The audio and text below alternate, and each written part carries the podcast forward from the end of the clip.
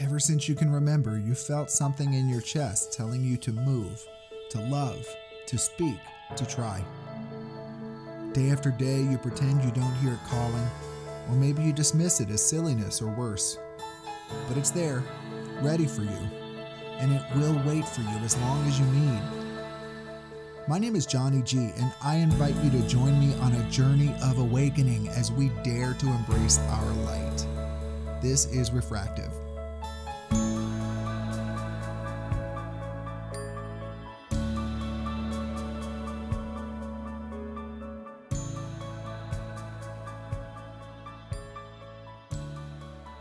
Hello, everyone, and welcome to another episode of Refractive. I'm so glad you're here. Today, I have the joy of welcoming Deborah Eden Tull. We call her Eden. She's the founder of Mindful Living Revolution, which teaches the integration of compassionate awareness into every aspect of our lives. She's an engaged Dharma teacher, a spiritual activist, author, and sustainability educator.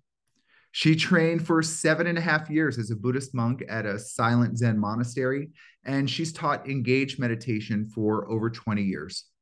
She's the author of Luminous Darkness, an engaged Buddhist approach to embracing the unknown. And she's here today on Refractive to talk with us about one of our favorite topics embracing the darkness. It's such a lush and velvety concept to dig into. Uh, so I'm really glad that you're here, Eden. Thanks for being here today. I'm so grateful to be here with you today. And I'm aware where I'm sitting in the mountains of Western North Carolina, it's a particularly uh, dark, uh, near winter's day. And so it feels really appropriate to be cozying up and embarking on this conversation. Yes, that's right. You know, we have a lot to cover today, so I wonder if I can just dig right into the good stuff. Is that okay? Dive in. All right. So, uh, your book, Luminous Darkness, it really gave me so much food for thought. Again, on this topic of of embracing the darkness within and redefining it away from our the, the cultural concept that we have of what it means to to to experience darkness into more of this broad, roomy spiritual perspective of darkness. And you connect darkness with receptivity. And I really love that concept. To me, it calls to mind the power of the divine feminine, that, you know, the vessel receiving and then uh, making space to give birth to, to, to all else. And so, um, you know, the Bible gives lots of examples of the divine feminine as being the source and that light comes from darkness whether it's jesus coming from the vessel of mary or whether it's even uh, uh, let there be light occurs only after there was no light. So anyway i don't want to get on this riff. I'm getting on a riff here. I want to stay focused here. I'm just excited about this topic. I guess what i really want to get your perspective on is that since this is such an area of focus for you. Can you tell us about what you mean when you call the darkness sacred? Um, and help us contrast that with the more scary definition of darkness that you might hear colloquially in our culture. Sure. Thank you for that framing, Johnny. And first, I would say um, I'm inviting people to explore the possibility and the medicine of the healing offered by the luminous darkness. We might say the generative darkness, uh, the fertile darkness. Let's visit first what darkness actually is in nature and consciousness. Think of physical darkness, uh, the restorative darkness of the night. Think of the yin receptive, still, slow, regenerative aspect or element of nature and consciousness, as opposed to bright lights, speed, uh, attainment mind in spiritual practice, getting somewhere, uh, the familiarity of who we know ourselves to be in daylight and how we tend to look out one of my teachers calls this wake centricity, that alongside egocentricity and anthropocentricity, we have a kind of wake centricity where we're so focused on um, the idea that what we see is real. and that we don't question and look beyond just the com- comfortable, familiar domain of everyday human life. You with me so far? Yes, absolutely. And so to go a little deeper, uh, in the natural world, we could look at so many examples of this regenerative darkness from the dark soil where we plant seeds that generate incredible abundance, um, the embryo resting in the womb, and that period of nine months of pure rest in the dark, and what actually happens as this incredibly intelligent, amazing being, body forms in the womb. We could look at the caterpillar and the cocoon. And so, darkness as both the field of uh, the unknown rather than what's familiar and comfortable to us and intellectually known, and also darkness as this uh, field, we might say, for restoration, healing, transformation. And the reason this is very significant right now is that just physically on our planet, we have really shifted our relationship to darkness as human beings, and we're experiencing the overlighting of planet Earth physically, so that uh, I think it's 70% of the globe and 90% of the US and Europe are overlit by artificial lights at night. And I find that an important metaphor because there's also been in the dominant paradigm a huge shift from our past to speeding up to the impact of capitalism and colonialism and this frame of kind of colonizing life rather than being with the mystery. Just so you know, Johnny, there's a lot I could say in response to your question, but I want to just frame it by giving the listeners some different ways to think of and consider darkness in nature and consciousness yeah. um, as different from the sort of yang, active, expressive qualities of light. Yeah. You with me so far? Yes. Yeah. Yeah. You know, even when we think of physical light, it's always held by the darkness. I mean, when you zoom in, what is there in between the waves or the particles, however you're observing light? It's the space between the, the particles, and that is the darkness, right? The darkness is the holder of all. Yes. And, you know, and it, it's the source of all. It's the it's it's the vessel of all. All light arises from darkness. All insight, all creativity, all vision, all possibility. And so, again, even just on a personal and interpersonal level, when we're just sort of fixated on the domain of light or don't give ourselves permission to rest in the darkness, which is one aspect of, for instance, a meditation uh, practice, we tend to get very full of thoughts, belief systems, positions, and not let ourselves empty into the place where we can actually access fresh possibilities, actually truly create anew. So that's one aspect of the generative aspect of darkness. Yeah. Yeah. And you you I don't know if you coined this term. I haven't heard it before, but I, I think it's lovely. Um, can you tell us what you mean by endarkenment? You talk about that quite a bit in your book. Sure. Well, Johnny, I'll go back to early on in my spiritual path. Um, I'll say first that there's so much uh, healing that I experienced on my journey of enlightenment or pursuit of enlightenment.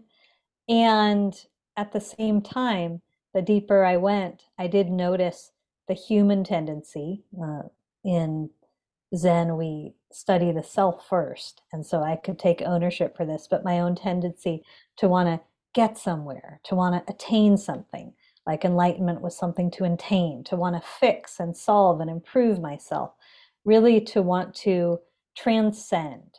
And it reminded me of how much in our world I see kind of a and many spiritual traditions in the modern world sort of a tendency to want to get away from uh, what we label dark, difficult, um, painful, uncomfortable emotions, wanting to get away from all that to try to get to the light. and I found that not only did that not work for me in a sustainable way, but that there was a, a really different approach that ultimately practice guided me to. And it was about being willing to dissolve the duality between light and dark, always trying, and listeners can just reflect on this for themselves the ways we try to push away, to get away from what we label dark. I see in the conventional language darkness as a term that we use to sort of put everything that's unwanted into that category. And I can just pause and say, we all know this goes into uh, tremendous collective harm. Everything from racism and xenophobia are connected to this conversation, but even just the ways that we try to push away unwanted parts of us or try to get away from, I'll pop a pill and get away from a difficult emotion. I believe that to be awake in today's world, to be compassionate, to be vibrantly alive, to be resilient, means to embrace both the teachers of light and dark on our path. Mm-hmm. Um, to recognize that we're we're made for the medicine of both. And so endarkenment's a term I hadn't heard it before, but it came through for me when I was giving birth to this book in a really strong way. And there are five aspects to it that I explore in this book. And one is our awakening through embodiment and earth connection. That instead of trying to get up, up, and away, almost a sense of like light as the lamp of knowledge we're trying to get to, if we can label something, understand something with the rational mind, we think we have a solid ground to rest upon. And this is inviting us to go down into our earth bodies, the darker, deeper undercurrents of our human experience, um, our emotions. I think there's so much of a need to metabolize our shared grief in this day and age, and that this needs to be part of someone's spiritual practice. The second is the restoration of our ability to see clearly with the heart by surrendering to receptivity and taking responsibility for the lens through which we're perceiving. And we can talk more about receptivity because it's such a potent quality in a few minutes. But acknowledging, I mean, just in my life, I can acknowledge the harm that's been caused when I was seeing through this duality or binary perception of appreciating everything that's light and judging the dark the great harm caused by that. Yeah. The next is the reclamation of our true nature or original consciousness by releasing hierarchical perception. And again, this is something that we can just see how often what I call the mind of separation tends to categorize things as positive versus negative, good versus bad, better versus worse. Many people don't question this kind of uh, mind activity, but there's great freedom for each and every one of us in investigating it and considering releasing it. In, in, in Zen, we talk about, and I'll quote for a moment Eihei Dogen, who was the founder of Soto Zen original consciousness, our direct experience in the moment, our naked experience in the moment there's more room and space to actually embrace and welcome all that's arising, uh, the multidimensionality of what's arising without saying, I like this, I hate this, and the suffering that that like and dislike hates. Yeah. Does that mirror your own experience? I have to say, you know, I, I, I find myself currently on my own spiritual journey noticing where I have fallen into the trap of spiritual bypass. Yes. You know, and you know, for for for for listeners who might not who might not uh, be familiar with that, it's a similar concept to toxic positivity, where I'm only focusing on what I deem as the good stuff, and uh, and and that's it. And listen, there's value in my in my view to orienting myself to the good stuff the good stuff is good for a reason and what i do is i what's the word that I want to say? I delay mm-hmm. and render more complex my personal development when I value the good stuff at the expense of what I deem as the not good stuff. Mm, mm. I really appreciate the language you use for that, Johnny. Yes, um, there's, in my experience, a missed opportunity. Um, yes. First, when we're spiritual bypassing, when we're uh, trying to avoid or quickly move past discomfort or difficulties in order to reach to the light, we're missing the opportunity to get in touch with uh, in a very steadfast way that can change our whole lives, that can deepen our overall resiliency for the entire human experience. Getting in touch with this uh, deep, vast, accepting, compassionate uh, field within that is just not actually interested in the continual categorization of things. It's a, I could simply talk about it as love in a really simple way. It's a, a deep, steadfast, profound love that um, allows us to be with really difficult emotions. Oh, really difficult emotion from this place of love. I, I can be with it. Someone else's really difficult emotions uh, are challenging, but often very um, experiences that really help us to learn. If we're continually trying to turn away from all of that, we're turning away from our great strength, our personal and collective strength. So I think that's important to underline. Yeah. Yes. One of you know one of my favorite quotes at the moment. It comes from um, the the world of the twelve step recovery mm-hmm. community, and it says, um, "Nothing is wasted in God's economy." Mm, Isn't that mm. so rich? Isn't that? I love it. It's I love so, it. It's just juicy. It's juicy, yes. You know. It reminds me of a quote that I shared in Luminous Darkness. There is no darkness within, only light unseen. and just kind of making us question some of our assumptions. Yeah. Yeah. Yeah. Yeah. yeah. And when we talk about embracing darkness, and I, you know, I don't want to speak for you, Eden, but we're not talking about um, giving into urges that result in harm like we're right like that's not what we're talking about what we're talking about is embracing the totality of what we are and that um uh that we are light and dark together. And the darkness is unknown. The darkness is unknowable. Um and the darkness is sacred. We're not talking about traditional concepts of evil. Thank you. This is so um, important early on in our conversation, Johnny, because people get confused. So there's a strong tendency in our culture to think of darkness as all that is bad, uh, evil, uh, unwanted, but we're talking about it in a different context here. You know, um, I also want to back up for a moment and just share that the quote I read a minute ago comes from the Kashmir Shaivist tradition, just important to note. But my spiritual path uh, has bridged long time, decades of Buddhist practice, as well as practices of animism, earth based practices that have been part of my life for decades. And it's important to acknowledge that the human experience contains all of it.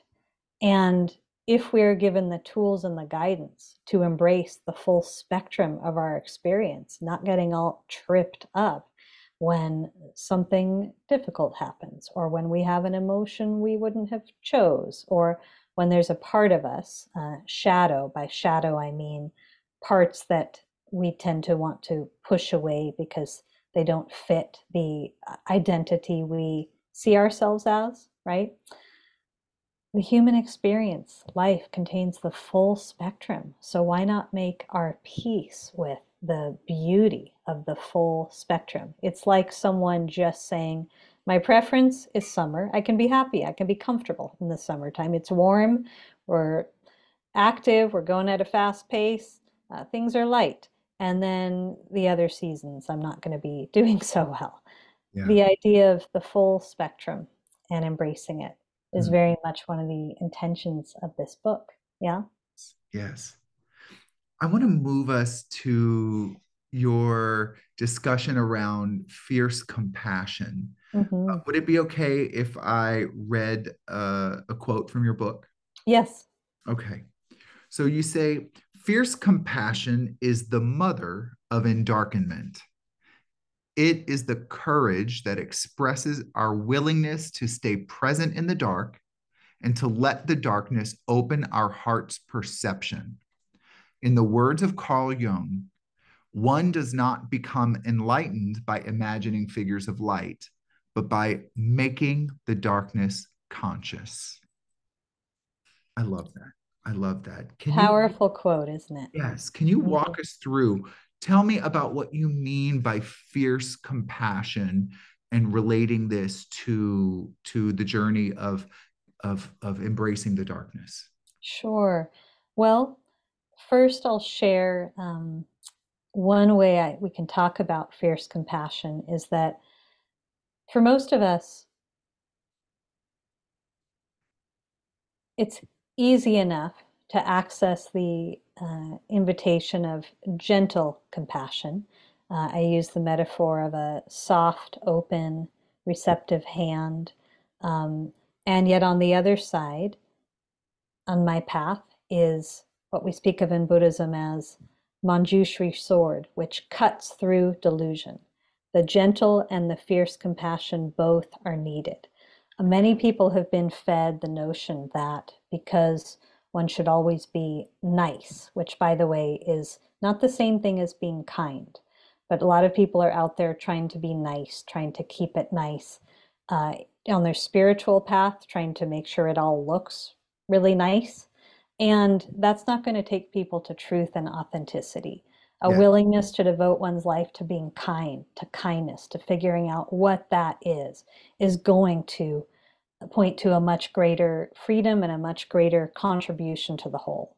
But kindness takes a million different forms and expressions. Kindness knows the entire spectrum of light and dark, of gentleness and ferocity.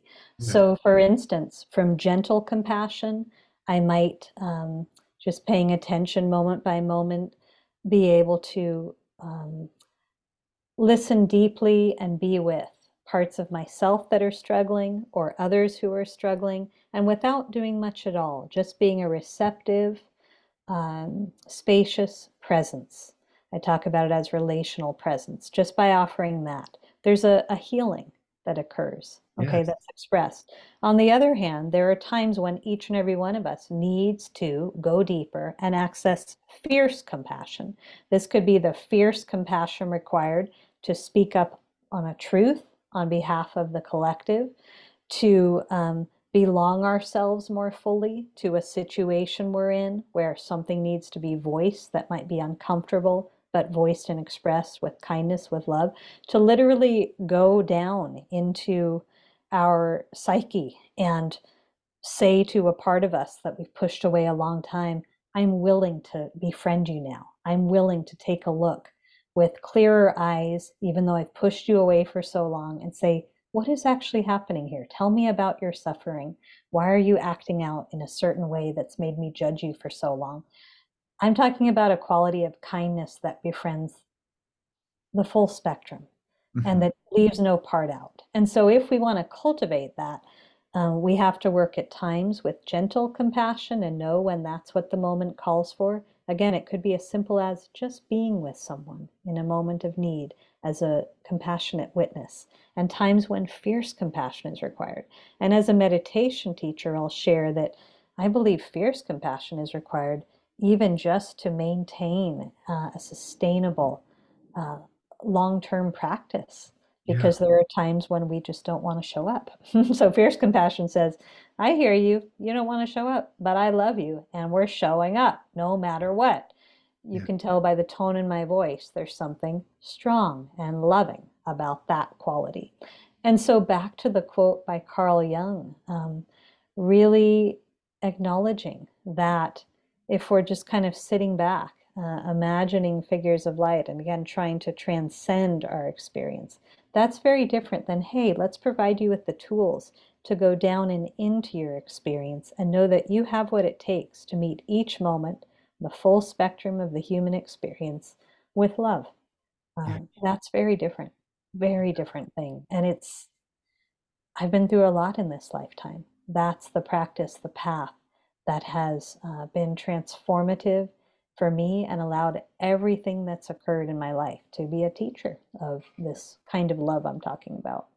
Yes. Oh, I'm right with you there because in my experience, I can't show myself true kindness that is not also kind to you, and vice versa. Thank you. You know, Yes. So if I feel led to leave our marriage and am therefore being kind to myself by honoring that this is the situation I'm in, that is kind to you as well. Because not to do so would be dishonest to you. It would be misleading you, right? So, like, Yes. there is no true kindness that results in a loser. You got it. And even on a just more um, subtle day-to-day level, how often people have the opportunity in the relational field, in conversations, for instance, um, to set kind boundaries, to set conscious, compassionate boundaries, to notice when boundaries are needed. And for many people, they haven't gotten a chance to learn that tool. They think um, I can only set boundaries from a place that's going to be hurtful. But from fierce compassion, uh, from integrated presence, we can recognize when setting a boundary, saying to someone who's needing um, who's asking for our attention in a particular moment. I would love to sit with you and to listen, and now is not the right time for me. I'm don't not resourced to do that just now. So let's set another time. Or no, I need to say no to that invitation. Um, it sounds wonderful and it's not true for me right now. So my answer is a no. Yes. Many people just haven't been uh, given that skill set. You Yeah. with me? I am totally with you. Yeah. You know, harnessing the love in an authentic no is a life-changing skill. Yes, it is. It's one I wish everyone would develop. Yes. Yeah. Yeah. You know, I want to bring us back to another uh, a quote from your book on fierce compassion, if I may. Please. You say, fierce compassion cannot go along with injustice or choose complicity with collective conditioning so as not to rock the boat. Fierce compassion calls forth authenticity and sometimes audacity. It is nonviolent. It never causes harm, but it might call upon outrageousness. It knows how to take a stand and how to say no with dignity. And I like that you went into this because earlier in your chapter, I I started to feel a divergence from my perspective and yours because I thought we were talking about um, Take your time. activism as a form of defense. Mm, mm, And one of my favorite spiritual writers, Byron Katie, mm. says very often defense is the first act of war. Yes. And uh, and so immediately I was like, no, no, no, I don't want to go, I don't want to go scream at the opposition, you know, but that's not what you're saying. What you're saying um, is to love myself enough to be authentic is not an attack on you. Thank you. I'm so glad you framed that around authenticity because uh, to live in authenticity is a full-time job. It's a life commitment. And again, it really does require this fierce compassion. I um, like to remind people that there's a real difference between defending what we fear defending against what we fear versus protecting what we love. And so in the book, I talk about, and I'll just frame this for a moment, um, this balance that just living a present life invites us into. On one hand, and this is related to the gentle and fierce compassion, but conscious allowing, learning how to really soften mental effort. A lot of people think mental effort is required for everything they do. It's just the conditioning that's gone through our society. And to learn to rest more in receptivity. So we'll talk about a couple things here right now, if that's okay. yeah. um, receptivity is a, a big aspect of this book. Learning how to come home to resting in the moment without having to use mental effort or doing or thinking and believing that kind of collective conditioning that force is what's powerful.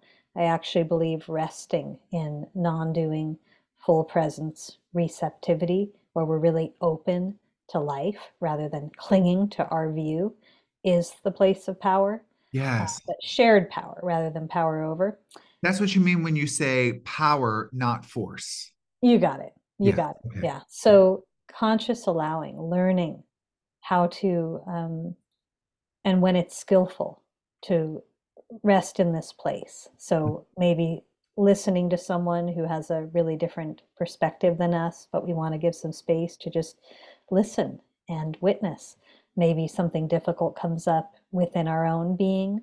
We need to consciously allow it to be first so that we can witness, so that we can allow some space around it, so we don't just dive into reactivity.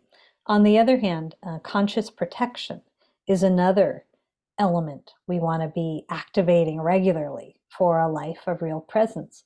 And this has everything to do with um, fierce compassion, but this is like just consciously protecting our um, if we have, are developing a deeper relationship with ourselves, consciously protecting that, noticing as we become more and more present what pulls us away, what seduces us into old habit patterns rather than allows us to keep freeing ourselves to respond to the moment in a fresh way.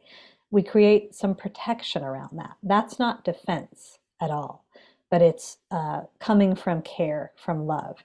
In a conversation, it can be like noticing when to use transparency to uh, caringly protect our authenticity, what's true for us, to speak our truth. But we're not defending.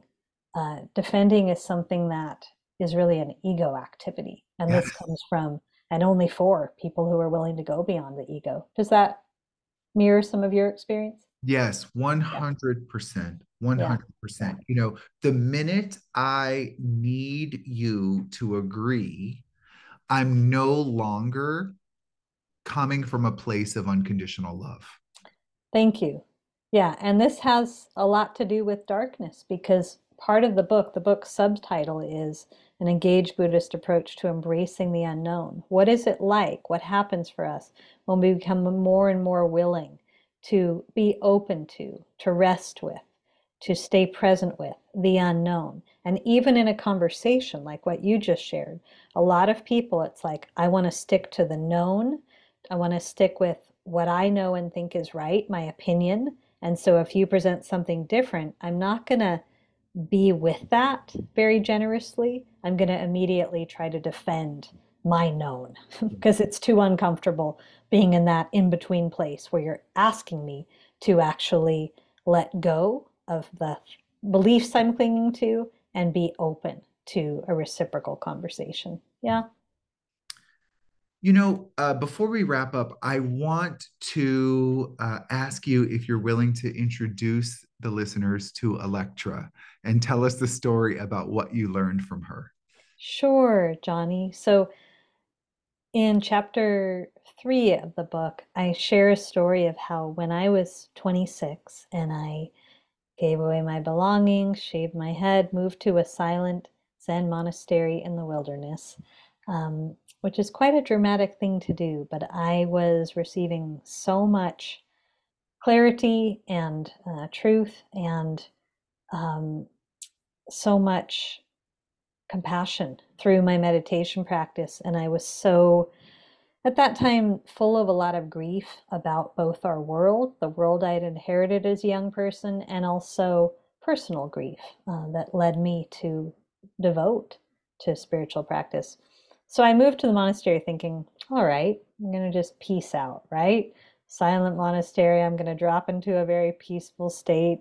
And exactly the opposite happened. In the mirror of the quiet, um, a shadow side arrived, arised in me, who I had never actually really seen before clearly. I named her Electra because she was electric with anger, with outrage. She was so flammable.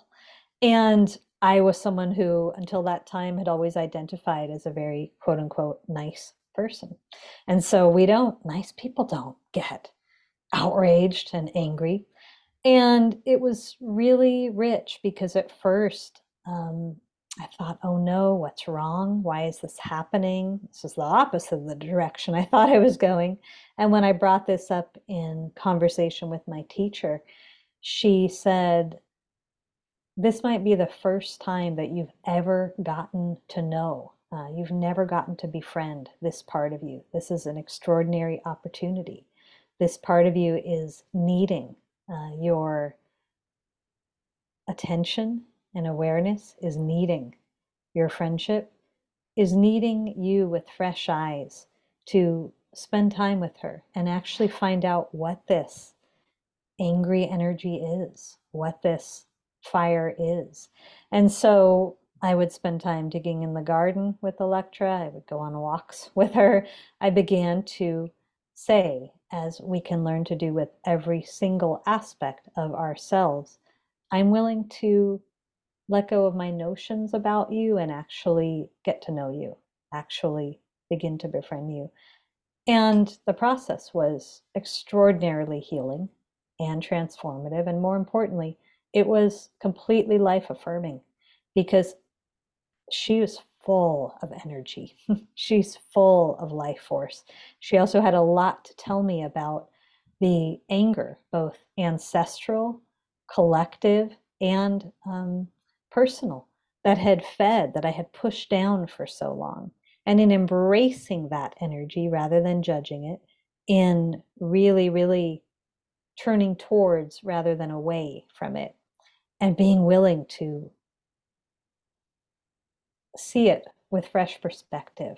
Yes. Uh, I reclaimed so much life force, so much courage, so much joy, so much um, vitality, so much willingness for truth telling. It was extraordinarily healing. So this is this story points to the healing power of turning towards rather than away from those parts that we deem shadow. Yes. Um, our shadows can be our greatest allies. But if we're still trying to look a certain way or um, are still bent on judging this is welcome but not this, we're going to miss out on that allyship. Yeah? Yes, yes. You know, I had a very parallel experience to you earlier in my spiritual journey. Mm-hmm. Uh, I met Johan, and Johan is uh, is uh, when I first saw Johan, he just oozed danger. He was this character inside of me, this piece of me who was violent, rageful. Uh, he was, um, I have a, a, a, history with extreme obesity. He was extraordinarily obese, mm. powerful. He hmm. smelled, he was mm. filthy. Mm-hmm. And I actually saw him in like a, a, a, a turret, like in a, a like mm-hmm. like, a, like a princess in a fairy tale locked in a tower. Like that's where I kept him without even knowing what I was doing because mm-hmm. he was I saw him as so dangerous. And I just met him in a meditation one day and I was terrified of him. Mm. And over the course of the journey, uh, eventually I went up to him and I said, I can't give you the reins. I can't let you control, but I can let you out.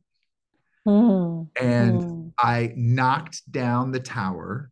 There was yeah. just rubble everywhere. And I held Johann in my arms and he didn't he didn't yes. want to be held at 1st mm-hmm. But I was so much stronger than he was that he was powerless to resist being held. And I just held him in stillness, in meditation, until he stopped moving. And uh, and I had to come to terms that by letting him out, that he might influence me in ways I wouldn't choose, I wouldn't prefer, uh, but that I'm still, I the power lies here. Yes.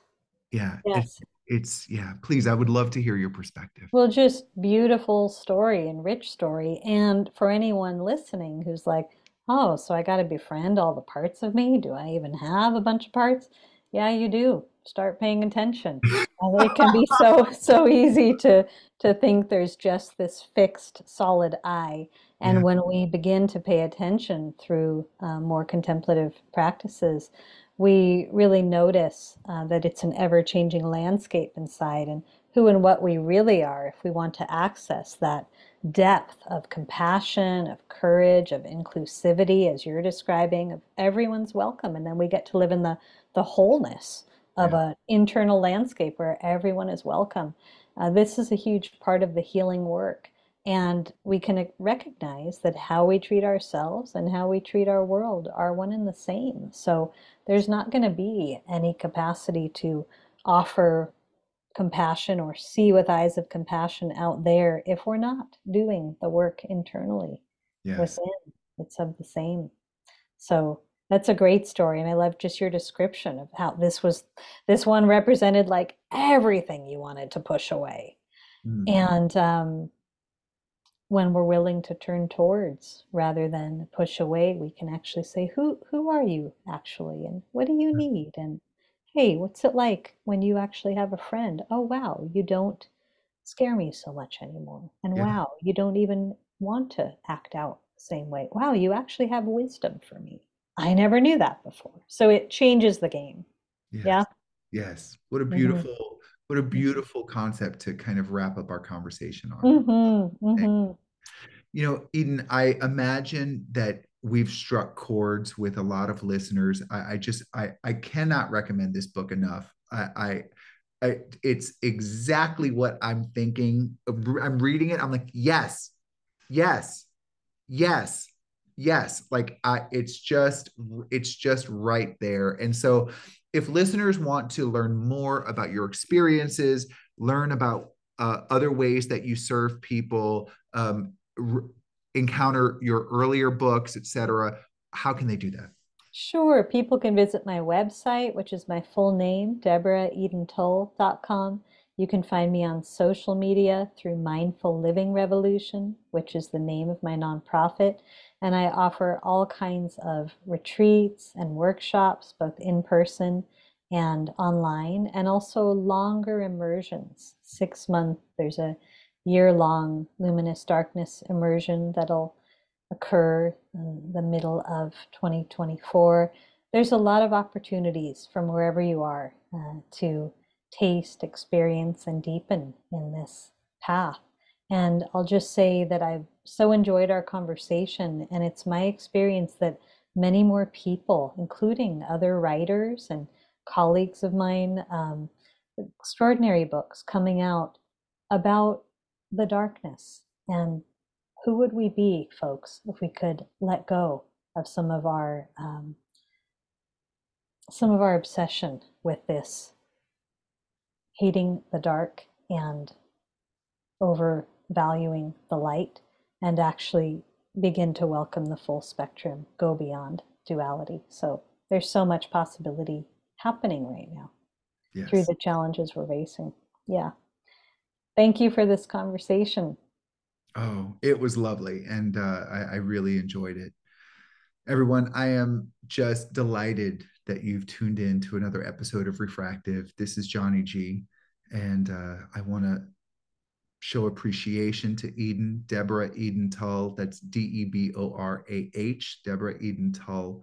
And uh, as you go out in the world, folks, and you encounter everybody just doing the best they can, remember to aim your light and love your dark too.